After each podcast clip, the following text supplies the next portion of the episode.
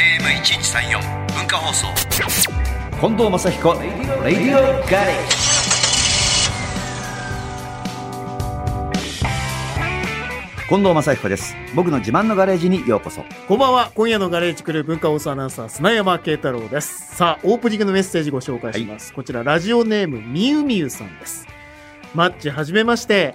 マッチファン歴42年のみゆみゆと申します。はじめましてもっとメールくださいって話だねよ、ねラジオに初めてメールします。はいありがとうございますいや、何がね、うんここまで送らなかったのに、さあ、何が起きたんでしょう か。マッチは小さい頃大きくなったら何になりたかったですかうん私はパン屋さんになりたかったんですが、パン屋さんは朝が早いというので、朝が弱い私なので諦めてたんです。うん最近はパン屋さんも毎日開いてなかったり、昼からや夜から空いてるとかの様々なのを知り、今日パン教室の体験に行ってきました。うんパン屋を開くにはまだまだ遠いですが、子供たちも大きくなった今、私は大きくなったら何になりたいとか、ふと考えてみました。笑い笑い。とりあえ ずパン教室の6回コースを申し込み、これから残りの人生を楽しみたいと思います。えーマッチはいろいろやりたいことをされていますが、子供の頃大人になったら何になりたかったか教えていただけたらと思います。子供の頃ね、これだっていうのはなくて、やっぱスポーツやってたんで、野球とかやってたから、まあ、その目の前の、はい、野球選手になりたいっていう夢はあったけど、それよりも何よりも、勉強しなくていい生活がいつ来るのかっていうね。まあテストもあるし ね。そうそ学生う。こ時代ものあります時よね間割り通りに、俺は朝7時から夕方6時まで、時間割り通りに動くことからの解放はいつなのかっていうことしか考えてなかった。それはね、結果的にはまあ解放されました、ね。解放されるけどね、 まあ、それはね、学校卒業すれば解放されるけど、でもサラリーマンの人はまたそこからさ、うんなんかそのなんかこうな、時間に縛られる仕事は、やっぱりその頃からちょっと避けたいなと思ってた感じがあるね。そううか。んで。もその割にデビューしたらスケジュールパツパツそうだし、パツパツ。 もう普通の人の何倍も忙しくなっちゃっそうだよね今て。もだって仕事しながらコンサートしながらレース回ってるみたそいうなそね。う、確かにね。確かにそうなんだけうどん。でも自分で選べるってことか。最近はね、最近はね。うん、やっぱりデビューして10年、15年は自分じゃ絶対選べないそうでですすもよんね。ね。右行け右左行け左はい寝てる場合じゃないとか言われて。 そんなね。うんそんな時代もあったけど、まあでもそれがあっての今なんでねそ。うですよねえまあ、あまりいい返事じゃなか った。いやいや、まあでもそうな勉る強から逃れられ前るに、かはいつ本も当考えに考える前に、うんなんかもうなっちゃったってことですよね。そうかもしれないで今のすね。近藤そう正そうそ彦さう、んに、ね。 15からなんでってね。いうことですよね。はいまあでもこの方もおそらく、もともとなりたかったパン屋さんにもう一回なろうかなっていう、そういわゆるこう、子供の頃に帰っうて、んちょっと幼心になったつもりで、マッチさんにそう初めてメールを送ったんでしょうね。ちょっとさ、やっぱ大変かもしれないけど、うん挫折しないでちょっとね、うんと我慢して、夢叶えてほしいですね。う。うんん、叶えてほしい。FM916、AM1134、文化放送、近藤正彦、レディオガレージ。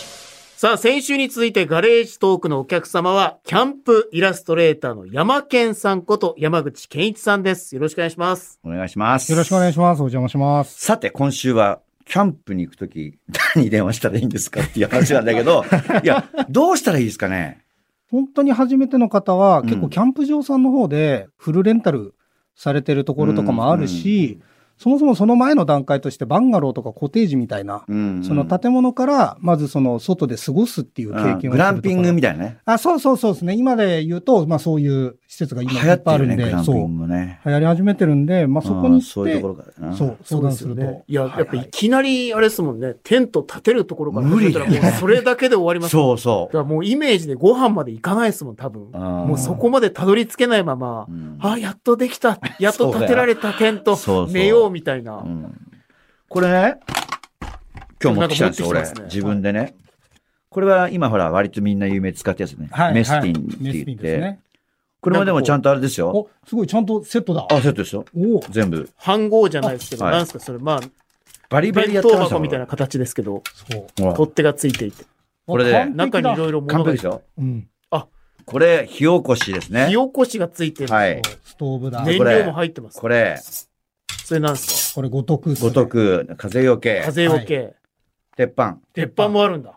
あ、ちっちゃい。これいいですよそれね。完璧ですね。それいいです。いや、もうパッと出してきた時、僕、ただの弁当箱だとそうそうそう。 で、この弁当箱の中に全う部んコンパクトに入れるっていうね。うんそ本当あの学生カバーに入りやすい細身のね。 そうそうそですけど、そうこなんんだよな中に火起こしとう。かこれ全部も、こ入れってると思わなかも、っこた。れもこう見えても、ここれうやると、う。なんでしょう超便利なんです、そこうなれんで。す。テーブル、テーブル、めちゃめちゃかっこいい。ちょっと高くなる。こうして、はいはい。こうし火起てこ、し置いてウ、イスキーですよ。鍋代わりにもなそうガそーうる。リーにもなる。そうそう。でもね器、置いて。こういうのが楽しい、グッズが。そう、面白いです。うん。だって今、さらっと取り出していろんなものをこうガチャガチャって出たじゃないですか。ううんんそれをこう上手に飯盒の中にしまい込むっていうのが、パズルだから。そう、パズルをアトラクションとして遊ぶんですそうよ。あ、それ入れるのも楽しみなんですね。そうそうこれ見て、これ。これ。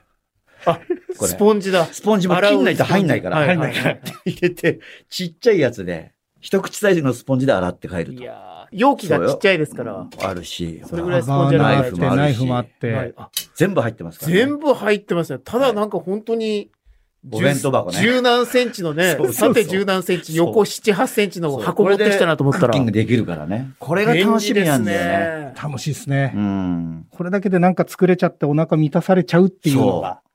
ごめんね、俺たちの会話になっいちゃっやて。いやいや。 今日なんかあの、山県さんもなんか道具をあ持ってきたのなんかそこに。いろいろ。いや、ちょっと見せてもらっていいですかはいこれやっぱりでも、今、あれなんだよね。キャンパーが多いから、うん YouTube なんかでもしっかりいろいろと紹介してくれる人がいたりとか、はいうんうん。ああ、そうそですねれ僕持ってます。あ、持ってます。薪ですよね。そう。なんて言うんだっけ、それこ。れね、焚き火ベルモントっていうメーカーさんの、そうそううんとね、タビっていう。そうそう旅。これもなんかノートパソコン、なんかよ 横長にしたぐらいの感じ。違う。これはね、薄くて、こうなんかこう刺すんだよね。刺すっていうか。そうそうそう、噛み合わせて立ち上げる、そう。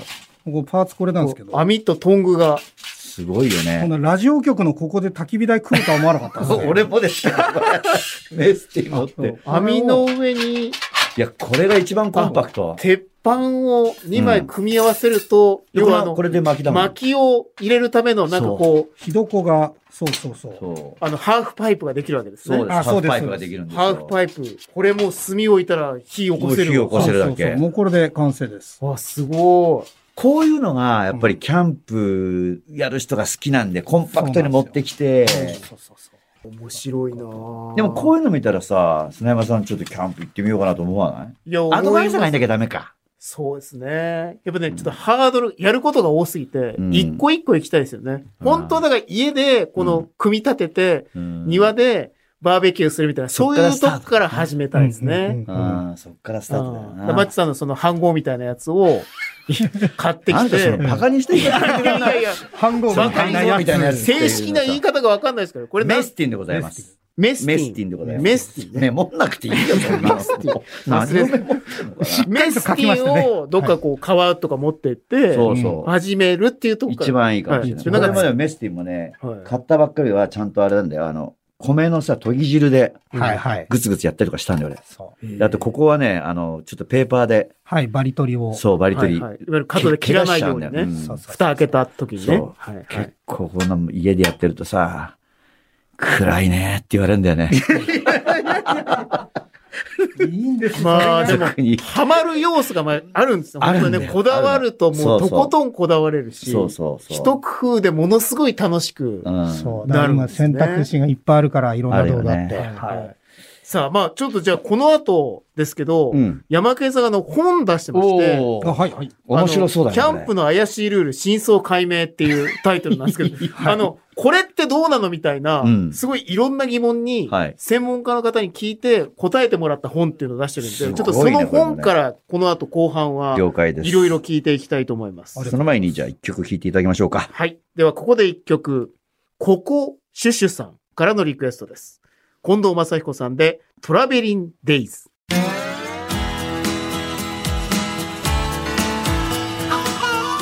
文化放送、近藤正彦、レディオガレージ。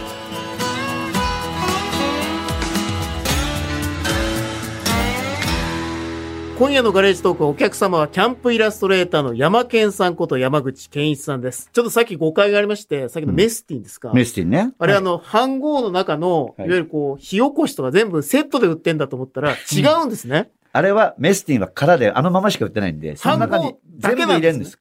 あ、す一個一個の。のパーツを入れて、組み立ててパズルのようにして、あん中に収めるっていうね。なんで二人がこんなにすげえ、なんかこうテンション上 がってるのいや、だってセットで売ってんでしょみたいな。違うからそんなすごいですかと思ってたんですが、それはすごいですわ。はいあれはねご自身で全部サイズ合わこせ、れちょってと山健さんに褒められたからね。猫様ってあれいや、ね。マジすごい、本当に。褒めてる理由が分かりまいしたやい よ。やありがとう。理由が分かりました。はい。さあ、さて、この後はこの後はあの、山健さんが出しうた本なんですよね。はいはい。はい。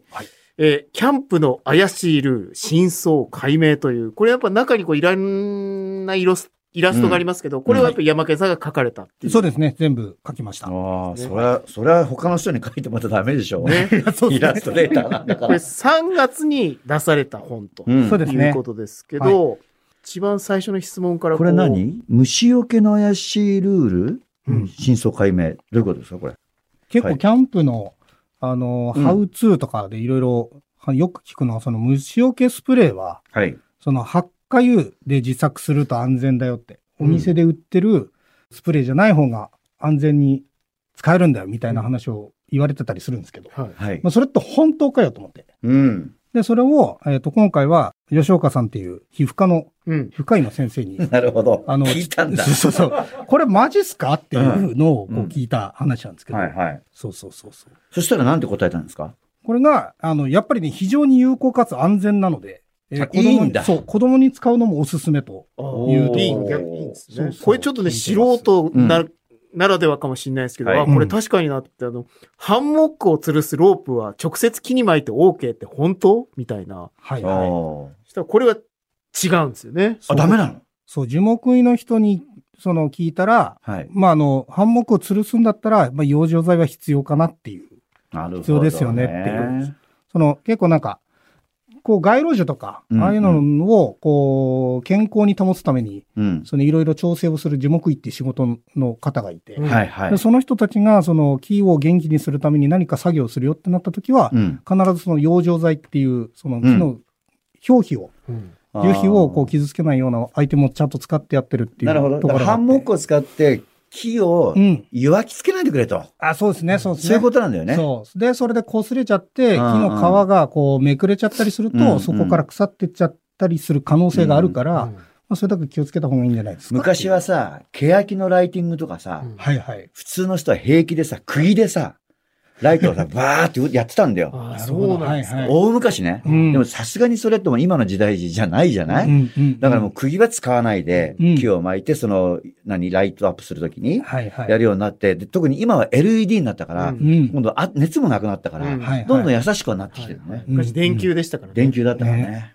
うんあ。とこのキャンプ場の木を切って薪にすると上級者っぽいって本当、うん、いダ メでしょ。だって乾いてないんじゃないのやでもこれそもそも犯罪みたいです、これ。あ、犯罪そうだよね。そう。結構ね、そう、たまに言われるというか、やってる人がいたよみたいな話を聞いたりするんいでや、すけそど。れダメだね。そう、弁護士の方に、え、これどうなんですかってやっぱ り弁聞護い士たにら、聞いたんそだ。う弁護士を見つけてお願いしたら、うんそう、弁護士さんが、いや、もう普通に犯罪です、それはと。もう、皆さん気をつけてくださいそう、ね。他人あの。れ、流木とかどうなんですか川にある流木を拾って焼いちゃうっていうのは。ああいうのは、うん流木とかは全然その所有物とかではないから。落ちてるもので。はい、はい。そうか。それう。はまあ、あとはでも、その、でもその河原でやっていいかどうかあ、は、そうだよね。そうそう、また別の話になっ地てくる。域の問題があるね。そうです、そうです、そうです。飯盒をひっくり返して蒸らすとご飯が美味しくなるって本当ですかあれは、本当です。そうだよね。本当なんだ。調理科学っていう料理のうん研究をひたすらしてる大学の教授に聞いたら、 すごいそこうのキャンプの専門家に聞いてないのがいいです ね。本当にご飯ならご飯とそう、ご飯か、ならご飯なんです。法律とか全然関係ない人に聞いてるのが素晴らしいですね。もう本当薪のの。件なんてさ、はいその辺の人に聞いてさ、キャンプ場の人に聞いてさ、あれはダメに決まってんだろうとかって言われるならともかく、うん弁護士に聞いたんだよそれはあの、器物損壊になりますから。罪状がはっきりわかるっていう。そうか。でも、俺もね、このメスっていうのはさすがにね、はい。えっ、と、炊いた後にう、ん。簡単にバスタオルでぐるっとぐるっと巻いて、完璧です、完璧蒸でしす。てやるんですけどね。はいその方がやっぱ美味しいね。そうそれバスタオルじゃないとダメなんです。メスティン用のそういうのあるんだよね。包材みたいな。はいはいあるんだけど、うん持ってないんで、うんまあ、その時の代用はバスタオルで OK って書いてあるんで、はいまたあるものでやるのがいいんですね、いやそう気持ちいいんですよねそこが気持ちいいんですね。ね、ちょっとさ、まあいろいろ聞きたいんだけど、俺のこのメスティンのさ、うん中で一番好きな料理聞いてくれるなんですかこれメスティンで作る料理。まあこれな何でもできるのよ。うん。もちろんおまあ好み焼きも焼きそばもはい何でもできるの。何でもできる。でも、俺が好きなのはご飯をうん。入れて、うん。そこに焼き鳥の缶あるじゃん。はいはい。あれふ、うちょっと薄いやつ。うんあれを二つ開けて、それドボンと入れるわけ。 焼き鳥の缶を入れる。はいそこに、お吸い物の、えっ、と、松茸のなんか香りのお吸いはい物はをいサラサラサラって入れて、はいはい。それで炊くんだよ。それめっちゃめっちゃうまいんだよ。焼き鳥丼ができるえー、焼き鳥と松茸が喧嘩しませんの。ししないしないんだよ。ないですかいやでもそれお吸い物入れるのがいいっすおね。吸い物入れんの、ちょっと。そううなんんだそれそれちょっとすごい家でやりますわ、じゃあ。ねおこげができたりして、なあ最高ですね。めっちゃうまいのあよ。あ、そうなんだ。そう。これでも何でもできるから面白いよね。いいです。そういうやっぱまあこう、オリジナルというか、好きなレシピあるんですかいや、いっぱい出てますよいっね。ぱいあるっすけどね。メスティン料理みたいなのっていっぱい出てうる。んうん。アヒージョとかもそんなのあそうそうあるしできるしそうなんだそうこれだから、これで何でも作るのがまた楽しいんだよ。不便でしょこれ。これで焼きそば作るんだから。そうパスタも作るんだよ、これで。とりあえず今の僕のテンションとしては、うんメスティンを買お うと思います。まだキャンプまでは行かないですけいど、やとりあえずメスティンを買ってみようと思います。そう。このメーカーのメスでまあいい、まあまあのところあるけど、はいはいはいまあ一番初めにやる人なんで、例えばね、まあいいかって人だったらもう100均とかで行ってもまあ売ってるし、はいはいはいこの弁当箱みたいな飯号のことをメスティンっていうんですそうね。そうそ。そううそうそう。はいはいそのメーカーの名前ではないんですね。道具の名前なんですね。これメスティンが出てう、ん飯号ってやっぱ売れなくなったんですか、いや、でも、飯号自体があんまり今のキャンプシーンでもともとないんだなくて、ただ今、それが一周回って、うんちょっとその、またね、アンティークになってきたんだ。そうそうう、んちょっと活かした新型の飯号が出てきたりとか、うん結構一周二周回っていろんな商品が出てるですね、今。なるほどね。でもこう、これはマジでめちゃめちゃ売れるっすね。なん売すれたんだでよねこれみねんな、うん、みんな使う売。り切れたもんね、一時期ね。え全然入ってこなかったですうね。ん全然売り切れてた。本当この本なんか読んでて、うんキャンプ全然やんないですけど、すごい読んでて面白い。面白いよねうんよかっためちゃめちゃ 面白い。で、前半は本当に実践的な、うんこう、キャンプに必要な、うん。あ、確かにこれ言われたらわかんないなとか、うん。道具を買おうとした時に悩むだろうなってことがすごいこういっぱい書いてあって、うん面白いんですけど、こう終盤急にあの、キャンプをやると異性にモテるって本当みたいな、あのだんだんね、狙いが変わあっのてきてる終盤ね、ちょっとまだ終盤終盤狙いで、がこの暇つぶしっぽいネタとしてすごい面白い。またそれを専門家に聞いてます から。それ も、そうですね。ね。学者さんにマジで聞きましたね。最高だね、これ。うんだんだんこうね、実践的じゃなくなってくる感じもすごいおす すめな本かもしれない。これからはじゃあ、どうします山口さん。この後のいろんなお仕事またやっていかれるでしょうけど、はい。キャンプとのお付き合い方は、もっともっと広めるとか、そうですね。もっともっとやっぱり広めたいですね。なんか本当に、ちょっと外に行くだけで、うんちょっと、ほんのちょっとだけで、結構世界が本当変わる感じは、うん僕自身がこれまでずっとやってきたんで、うんなんかどんどんみんなにそれは経験してもらいたいし、そうだよね。そう、思ったよりそんなにハードルって実は高くないあーから、それこそね、あの、コテージとかから、はいはい。スタートでもいいですし、なんかもっともっと身近にこう遊んでもらえたら、うんそこには違う世界があるはずなんで。一回行っちゃうとね、そう、一回行っちゃうとね。うん、いいかもしれない。そうなんです。ちょっと行くまでちょっといろいろ悩むけど、危ないんじゃないかなとかいろいろ悩むけど、うん安全なところを探して一回行ってみてくださそうい。そうそう。しっかりしたキャンプ場さんに行ってもらえればと思います。ということで、残念ながらお時間となってしまいました。えーキャンプイラストレーターで3月に、キャンプの怪しいルール、真相解明という本を出されました、山健さんこと山口健一さんでした。ありがとうございまあしりがとたう。ございました。ありがとうございました。またぜひ遊びに来てください。ぜひぜひよろしくお願いします。はいお邪魔しました。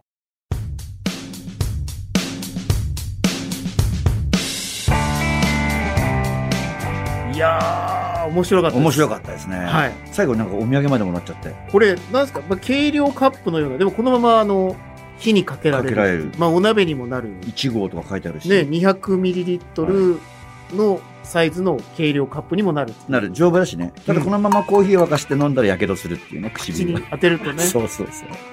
いやー、面白かった。でも、砂山さん、この軽量カップをきっかけうに、んキキャンパーになってくださいよここからこれをお鍋にしてそうそう作るところからそうそう何が起こるか分かんないですもんね。これパリンとあのほらラーメン割ってちっちゃいインスタントラーメンからやる今ちょうどこのサイズのが売ってたりとか、あといいもようねアヒージョとかもね、アヒージョもうなんか入れてオリーブオイル垂らしてすぐできちゃいますよね、これ ね。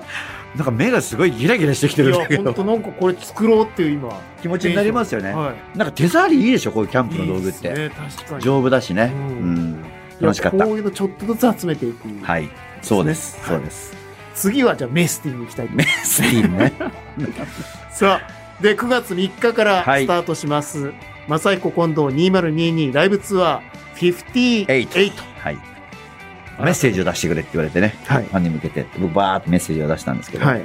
まあまああの昭和の58歳の親父のライブを見に来てくださいとかメールメッセージしたんですけどね、なんかこうファンクラブで今まで40年も40年以上も応援してきてくれた人とあとはまあそうでなくておうちの近所に来るんだったらちょっと面白そうだからマッチ見に行ってみようかななんて思う人も楽しめるコンサートにしたいんであのなんかそこにちょっと今回ね焦点を当ててんだよねまあ応援してくれた人ももちろん来てほしいけどなんかちらっと見に行こうかなっていう人もすごくぜひ期待していただきたいと。えっ、と、9月の3日スタート、奈良からスタートします。全国15カ所。最後は群馬11月の20日に終わるということで、詳しくはね、えーいろいろと調べていただきたいなと思います。はいファンクラブの会員はい優先受付が6月3日金曜日に始まります。詳しくはイベント公式ホームページをご覧ください。近藤正彦レディオガレージでは皆さんからメッセージをお待ちしています。メールアドレスは近藤アットマーク JOQR.net、KONDO アットマーク JOQR.net、ツイッターでつぶやく際は、ハッシュタグ、近藤正彦レディオガレージをつけてください。聞き逃してしまったという方や、もう一度聞きたい方は、ラジコやポッドキャスト QR でもお聞きになれます。ラディオガレージ、ここまでのお相手は近藤正彦と、今夜のガレージクルー文化放送アナウンサー、砂山慶太郎でお送りしました。また来週このガレージでお会いしましょう。